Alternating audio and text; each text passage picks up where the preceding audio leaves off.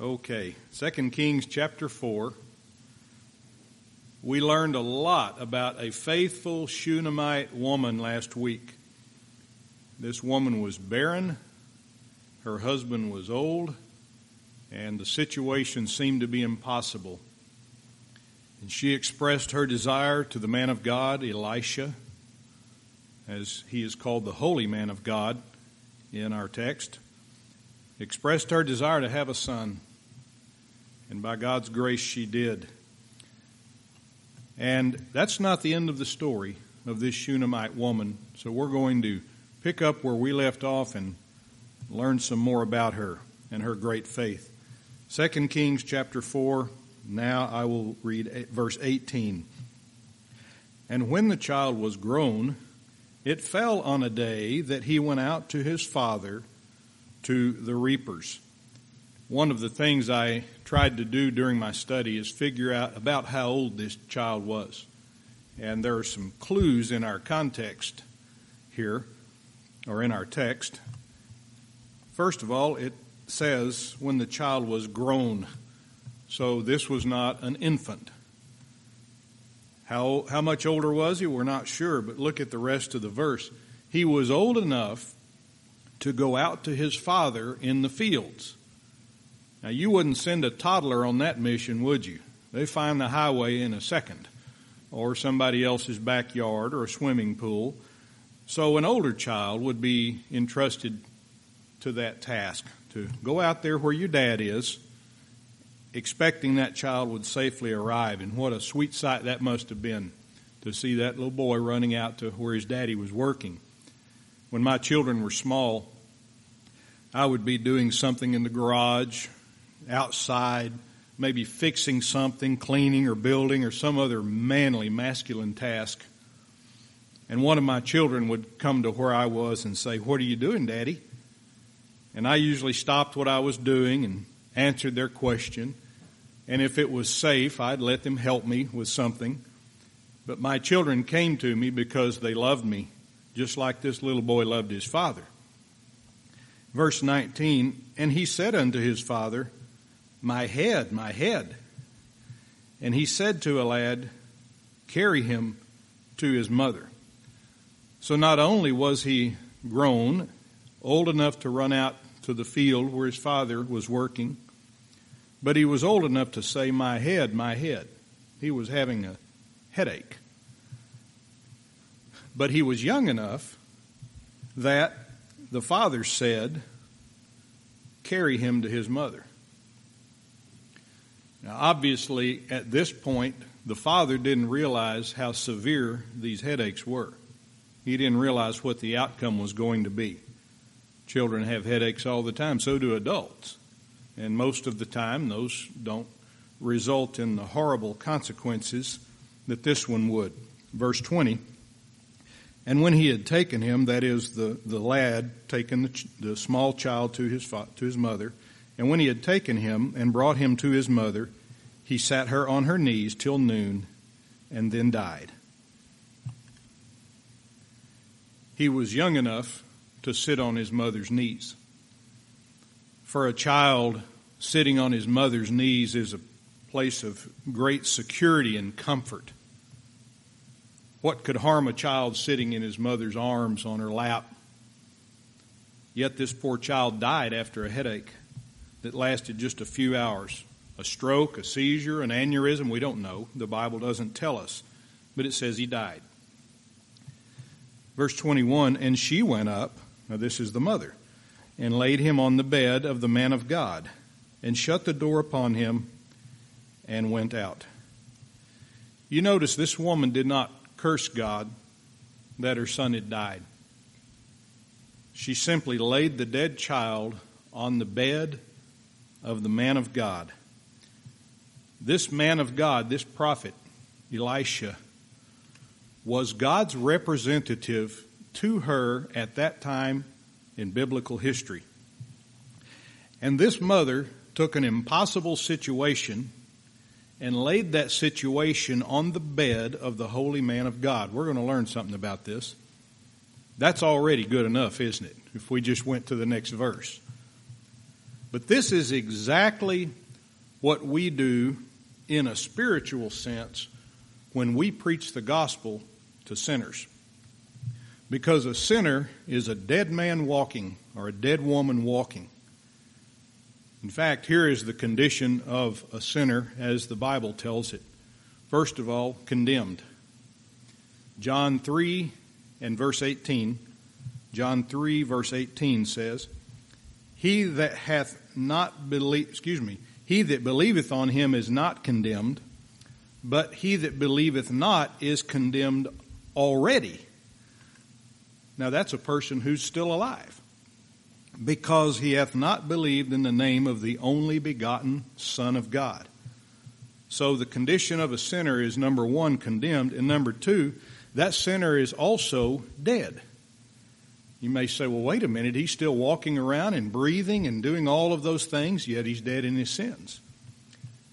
Listen to what the Apostle Paul wrote to the Ephesians, and he's talking to believers about their prior condition before they came to Christ. He said, And you hath he quickened who were dead in trespasses and sins. Because the sinner is condemned and dead, even though he is physically still alive, then we who preach the gospel of Christ must take that dead, condemned sinner and lay him at the place where the holy man of God was laid on the cross. Those Roman soldiers had to lay Jesus on the cross and nail him there before they stood that cross up so that Jesus hung on the cross. He first lay on that cross. In fact, he said he laid his life down no man taketh his life from him. He laid it down, and he might take it up again. So, thinking still of this little boy who was carried by a servant to his mother who loved him, and on whose knees he sat, we realized there was nothing this mother could do to keep him from dying or to raise him from the dead. And there is nothing Brother Fulton and I and any other preacher of the gospel can do to keep you from dying or from being spiritually dead, even though we love you, and even if we cradle you in our arms and set you on our knees as this mother. So just like this little boy's mother, we take dead sinners and we lay them at the place where the holy man of God, Jesus Christ, lay and hung and died and that's the cross of Calvary. No, we don't physically carry you anywhere and leave you there like this mother did. We do it in a spiritual sense by preaching the gospel, which you hear, and then we leave your dead sinful self at the cross with the truth of that gospel. And as this woman did, we shut the door upon you and we go out because the work that God does is between you and Him. We've done all we could. We've done all we were supposed to do. Trying to take you by the hand and lead you in some sort of prayer or any of that, that's not part of the gospel. If you're to be brought to life, and I mean to spiritual life, because if you're a sinner and you're unsaved, you're a dead man walking. You're a dead woman walking. But if you're to be brought to life, It'll be God who does that. And He'll do it when your faith is placed in the gospel that you heard, that we preached. How strong was this Shunammite woman's faith? I'm sure she was devastated, as any of us would be, because, particularly in this instance, that was her only child. But she laid him on that bed anyway, and she shut the door and she went out there's a passage about a centurion in the New Testament who had this kind of faith. It's recorded in Matthew chapter 8, verses 5 through 10. Matthew 8, verses 5 through 10. And when Jesus was entered into Capernaum, there came unto him a centurion, beseeching him, and saying, Lord, my servant lieth at home sick of the palsy, grievously tormented. And Jesus saith unto him, I will come and heal him. The centurion answered and said, Lord, I am not worthy that thou shouldest come under my roof, but speak the word only, and my servant shall be healed. For I am a man under authority, having soldiers under me. And I say to this man, Go, and he goeth, and to another, Come, and he cometh, and to my servant, Do this, and he doeth it. When Jesus heard it, he marveled there are only two times recorded in the New Testament where Jesus marveled. This is one of them, and the other was the unbelief of the people. But Jesus marveled and said to them that followed, Verily I say unto you, I have not found so great faith, no, not in Israel. So, what was it that this centurion did? He had a sick servant lying on a bed, grievously tormented, having a palsy. And he did essentially the same thing this Shunammite woman did. He left him on the bed, shut the door, and he went and he left it in Jesus' hands. he told Jesus, he said, Jesus, I don't even need you to come to my house. I'm not even worthy of that. If you'll speak the word, then it'll happen. Not every prayer for a sick person has this outcome. Sometimes God will allow someone to die, someone for whom we've been praying maybe for years. But we who trust him know that he had a better plan than the one we prayed for. I currently have a coworker who is battling cancer, and it's a hard road for her. And I've prayed that God would heal her and that he would show himself mighty to her and that her heart would be turned to him. And, and I hope that he does. But if he doesn't, it doesn't mean that there was something wrong with my faith or something wrong with what I asked God for. It's that He had a better plan. And whatever He does, I want Him to be glorified in it. So don't think that if the sick person for whom you were praying dies, that your faith wasn't strong enough. And you know, there are some religions that will lead you to believe that. That's an awful lot of guilt to walk around with, and you don't have to have it. You don't have to carry that. The fact that you took that person's cause to the Lord and left it there is evidence enough of your faith. That's what we do. We take God at His word. Look now in verse 22. And she called unto her husband and said, Send me, I pray thee, one of the young men and one of the asses, that I may run to the man of God and come again. You know, she didn't trouble her husband to come to her aid, and it looks like she never told him that the son had died. Otherwise, I believe the husband would have run from the field to his son, but instead he just had one of the young men bring her an ass so she could ride to where the man of God was. Verse 23, and the husband here is speaking to the wife, to the mother. And he said, Wherefore wilt thou go to him today? It is neither new moon nor Sabbath. And she said, It shall be well. She still didn't tell him why she was going. He asked her if she was going to the man of God for some religious reason, particularly because of a special day, a new moon or a Sabbath. And I think the fact that she lay her son on a bed, shut the door, and never told her husband about it meant that she knew she could put this problem in God's hands because her answer was, It shall be well.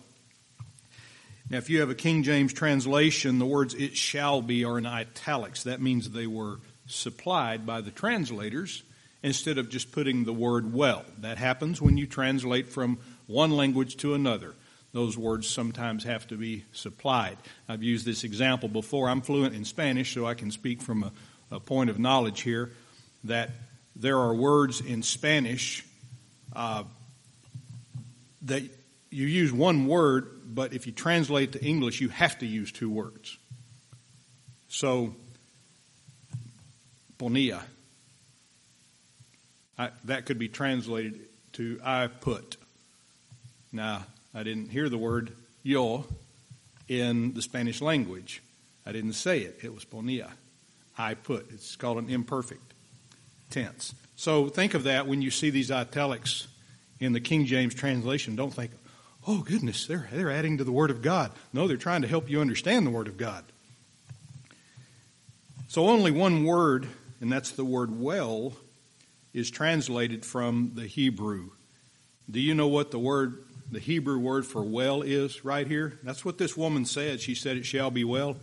That word is shalom, which is almost always translated as the word peace in the Old Testament.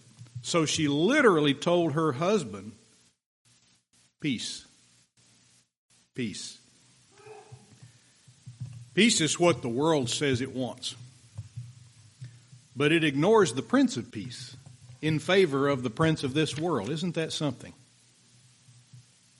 You know, I desire to have peace with everyone. I don't like conflict.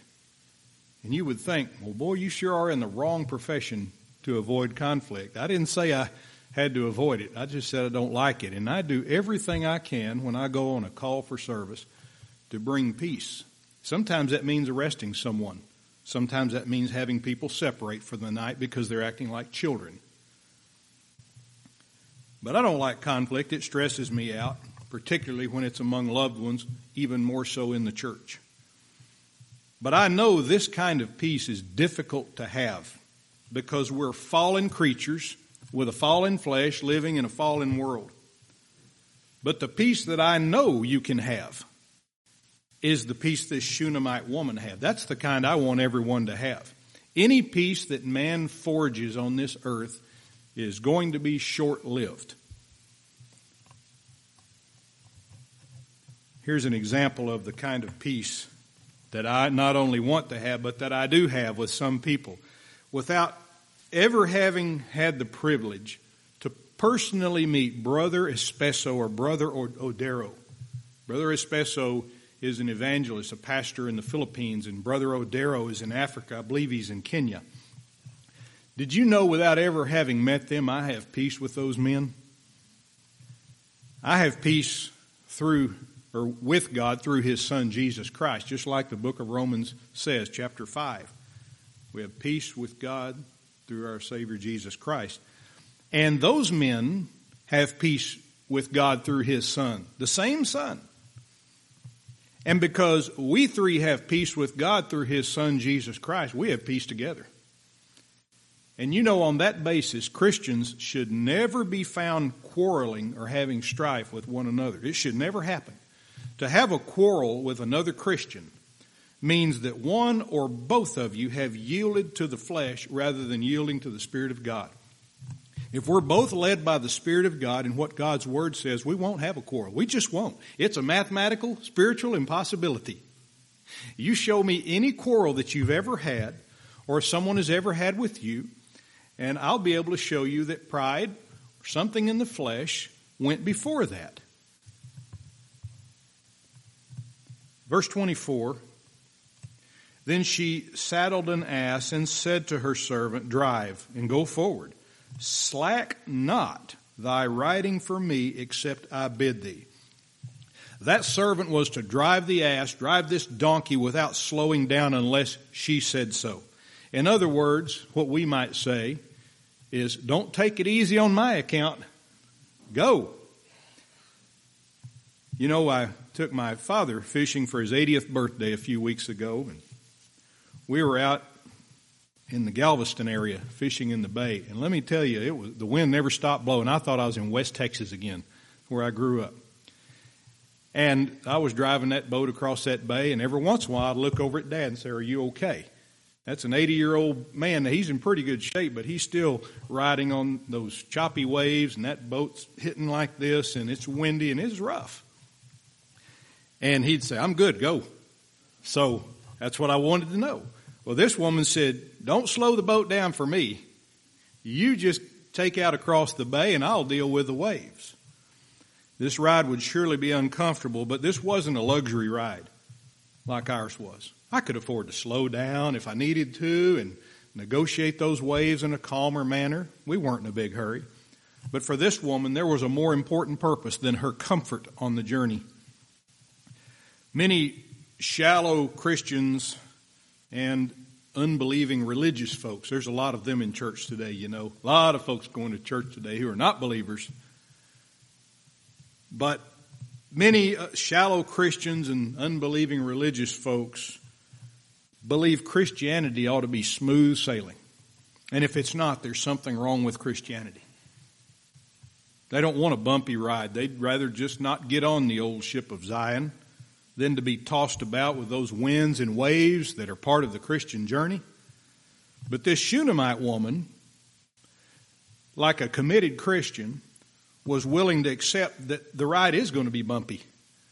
She was on her way to the holy man of God. John 16, verse 33. John 16, verse 33.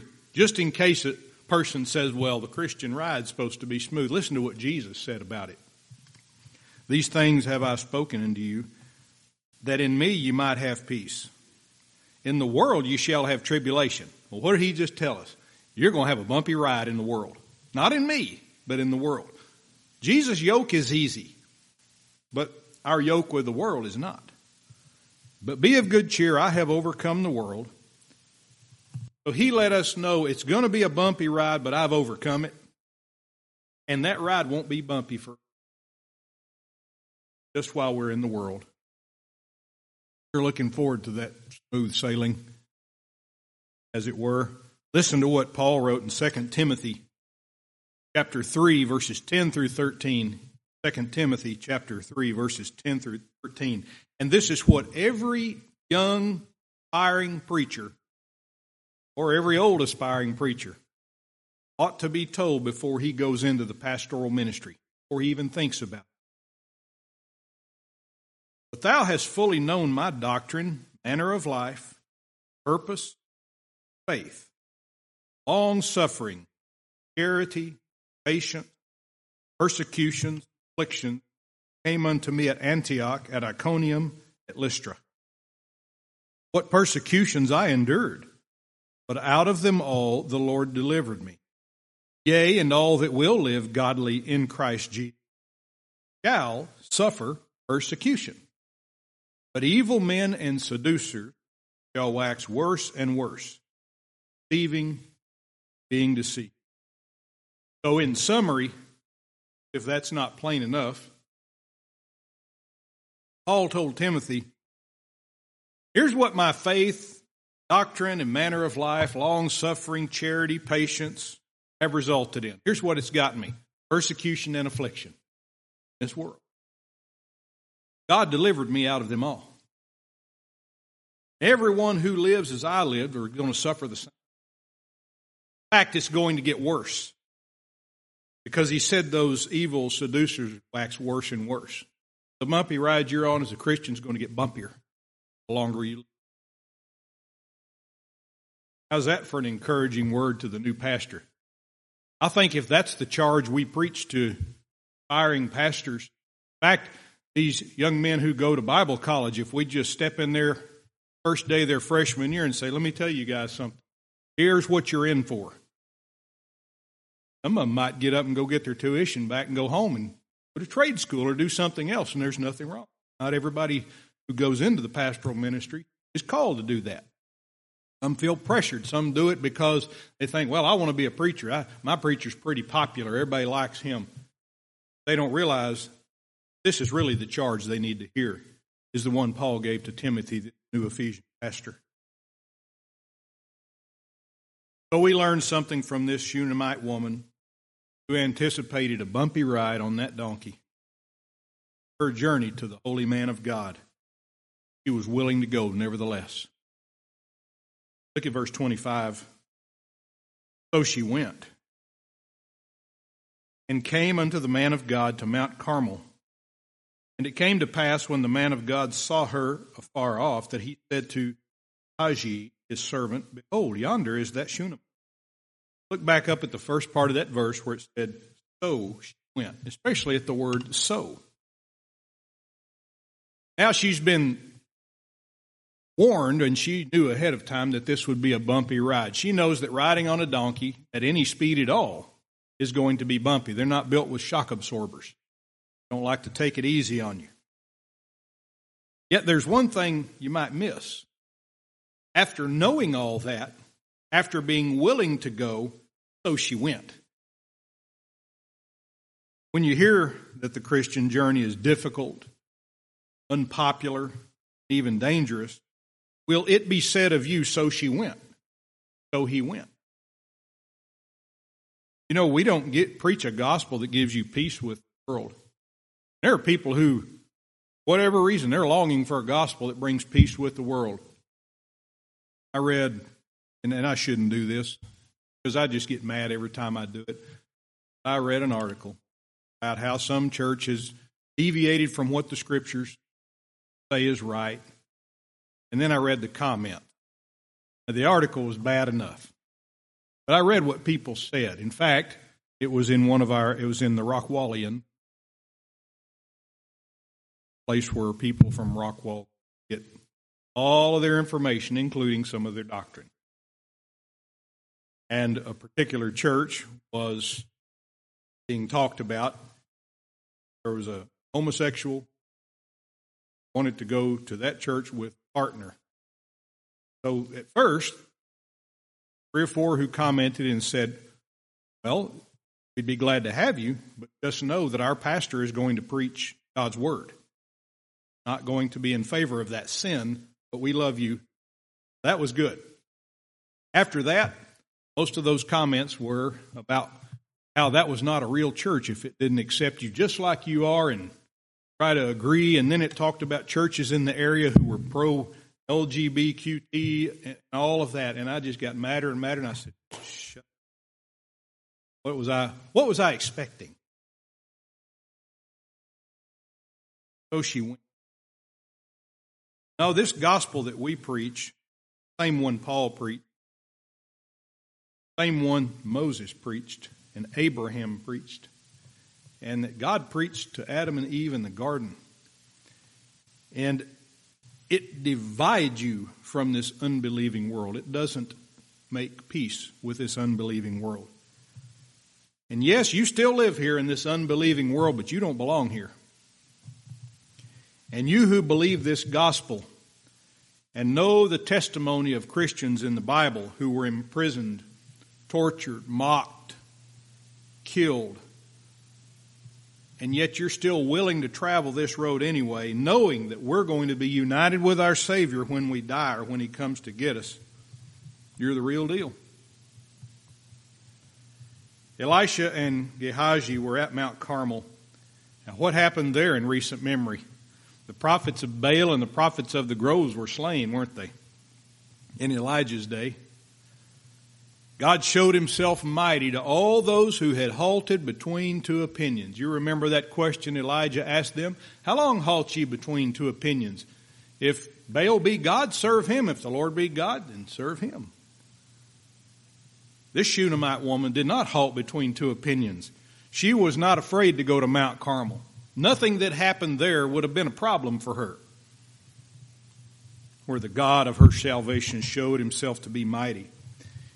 And our text tells us that Elisha recognized her by sight, though she was far off. Just as you might recognize a friend by his build or his gait or his posture. Verse 26, he tells Gehazi, Run now, I pray thee, to meet her, and say unto her, Is it well with thee? Now we already know the answer, don't we? Because she said it is well to her husband. Is it well with thy husband? Is it well with the child? And she answered, It is well. So those are the three questions Elisha gave to Gehazi to ask this woman. Are you okay? Is your husband okay? Is your child okay? Is it well? Is there peace? And he sent his servant to run, not walk meeting her hurriedly, which is the crux of that word run, is to go hurriedly. Meeting her hurriedly was in order, considering how she had shown Elisha great kindness when she and her husband built that, that chamber, that prophet's chamber, and fed him at their table. And I believe because she was a godly woman. We saw great evidence of that already, didn't we?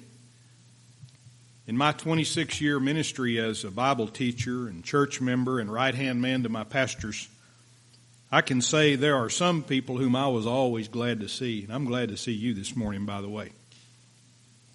I'm glad to see when I look at the Facebook comments later for the broadcast, I'm glad to see those from Bowie, Texas, and from Kentucky, and from across the world, people who join us and say, Praise God, or thank you for the good teaching, or whatever their encouragement may be.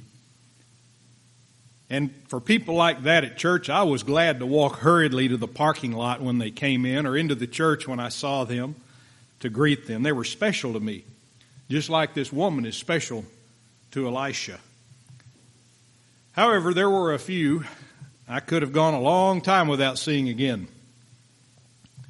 Those few people who were generally thorns in my side, people who just wanted to complain about the problems but never had a solution. See, I don't mind somebody coming to me with a problem, but be sure you bring a solution in your other suitcase. Don't just put a problem down and walk away because I'm going to send the suitcase with you in most cases. Or people who just wanted to talk about carnal stuff all the time when I wanted to visit about what God's Word said on a matter.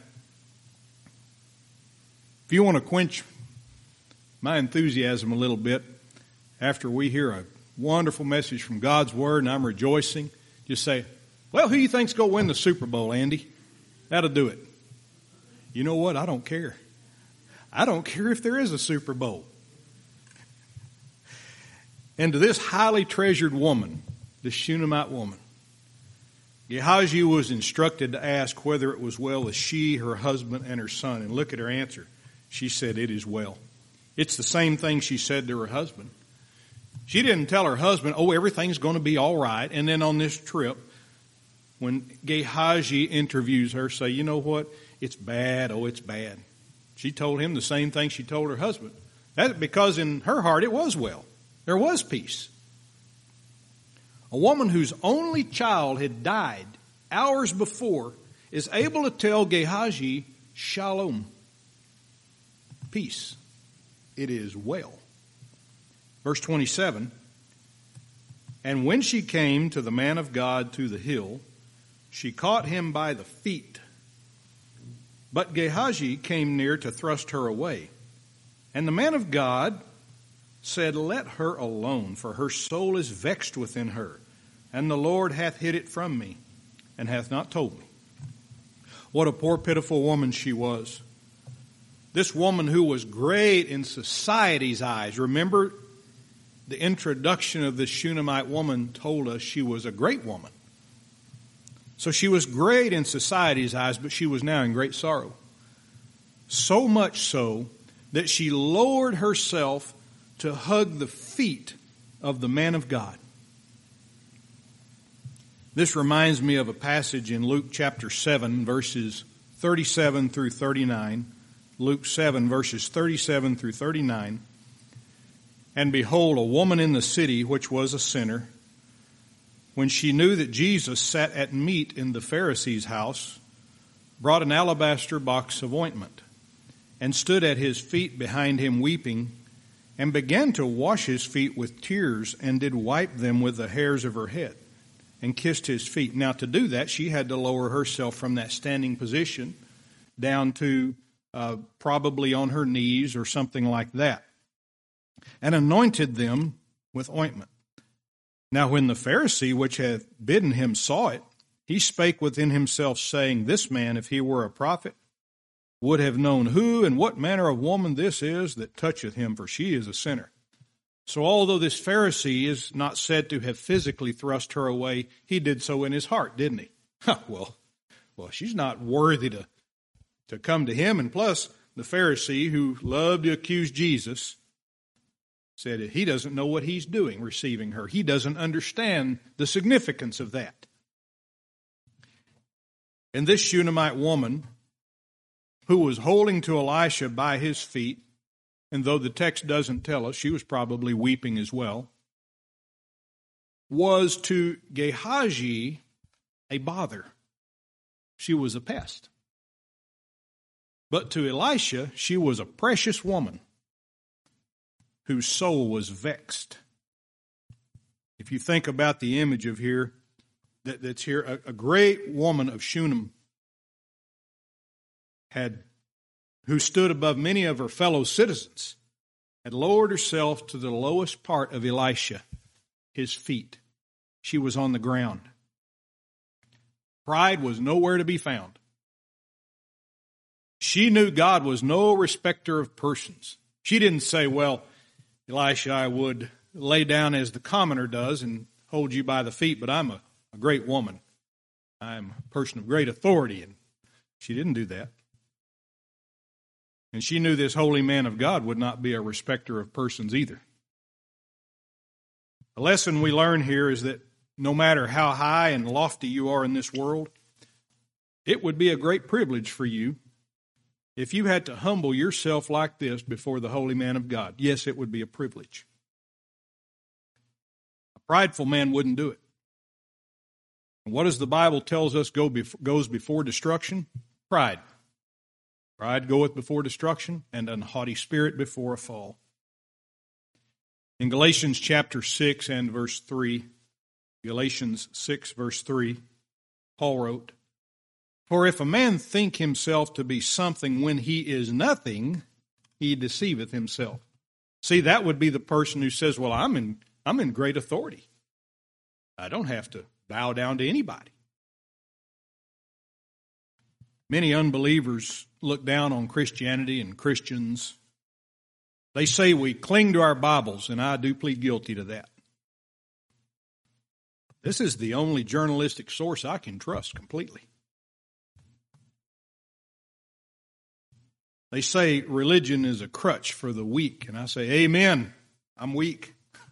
it's more than a crutch for me, it's a lifeboat. Like the ark was in Noah's day that bore his family and he, him up to safety.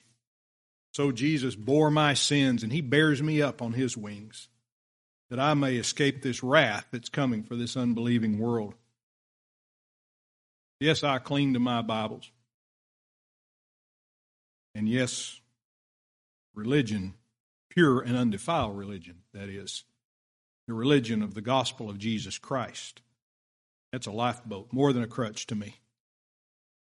So Gehazi, the text tells us, came near to thrust her away. Now, Gehazi was a good servant, but he forgot for a moment, just for a moment, that for such a woman as this Shunammite woman was Elijah sent into this world. God had predestined this series of events that he might show himself mighty. And Gehazi was trying to interfere with that, though he was probably ignorant of the significance of his actions.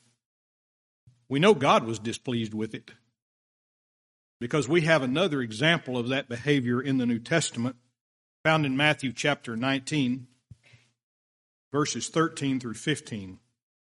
Matthew 19, verses 13 through 15, if you're taking notes. Then were there brought unto him little children, that he should put his hands on them and pray, and the disciples rebuked them. But Jesus said, Suffer little children, that means allow, allow little children, and forbid them not to come unto me, for of such is the kingdom of heaven. And he laid his hands on them and departed thence. You see, Elisha in our text responded just as Jesus did when Elisha said, Let her alone. Jesus said, Let them alone. Suffer them. Allow them to come to me. Let her alone, that Hebrew word that is let her alone, or is uh, translated as the word feeble or weaken or fail. The idea here is that Elisha was telling Gehazi to relax Weaken your grip on her. Let her go. Don't be trying to drag her off. And he said she was vexed. That means bitter. The root word for this word bitter is used in Exodus chapter 15, verse 23. Exodus 15, verse 23. It's been a while since we've been in Exodus for verse by verse study, hasn't it? And this speaks of the children of Israel who've been freed from bondage and they're now in the wilderness. God's leading them through the wilderness. It says, And when they came to Marah, they could not drink of the waters of Marah, for they were bitter. Therefore, the name of it was called Marah. So, Marah and bitter were the same thing. And we learned something about those bitter waters, didn't we? You might have to clean the cobwebs out of your memory a little bit. But we learned that God had a way to make those bitter waters sweet. Listen to verses 24 and 25 in that same passage in Exodus 15. It's verses 24 and 25. It said, And the people murmured against Moses, saying, What shall we drink? And he cried unto the Lord. And the Lord showed him a tree, which when he had cast into the waters, the waters were made sweet. There he made for them a statute and an ordinance, and there he proved them. You see, it was when the waters were bitter that God tested his people, brought them to the end of themselves. There was nothing they could do to make that water sweet. And whatever that tree was that they threw into the water wouldn't have done it without God's hand on it. These people had given up on anything they could do to make the bitter become sweet. And this Shunammite woman is bitter. She's vexed. And she can't make the bitter become sweet. And then the last part of verse 27 Elisha says, And the Lord hath hid it from me, and hath not told me. Elisha knows this woman is bitter that she is vexed. He doesn't know why yet. And perhaps had God revealed that to him before this, maybe Elisha would have gone running to her. But it was God's perfect will that she come running to Elisha and figuratively to God. Verse 28, and we'll close. Then she said, Did I desire a son of my Lord? Did I not say, Do not deceive me?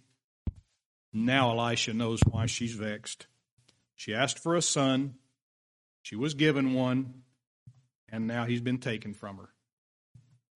And she thought Elisha deceived her, but she says no more than these few words.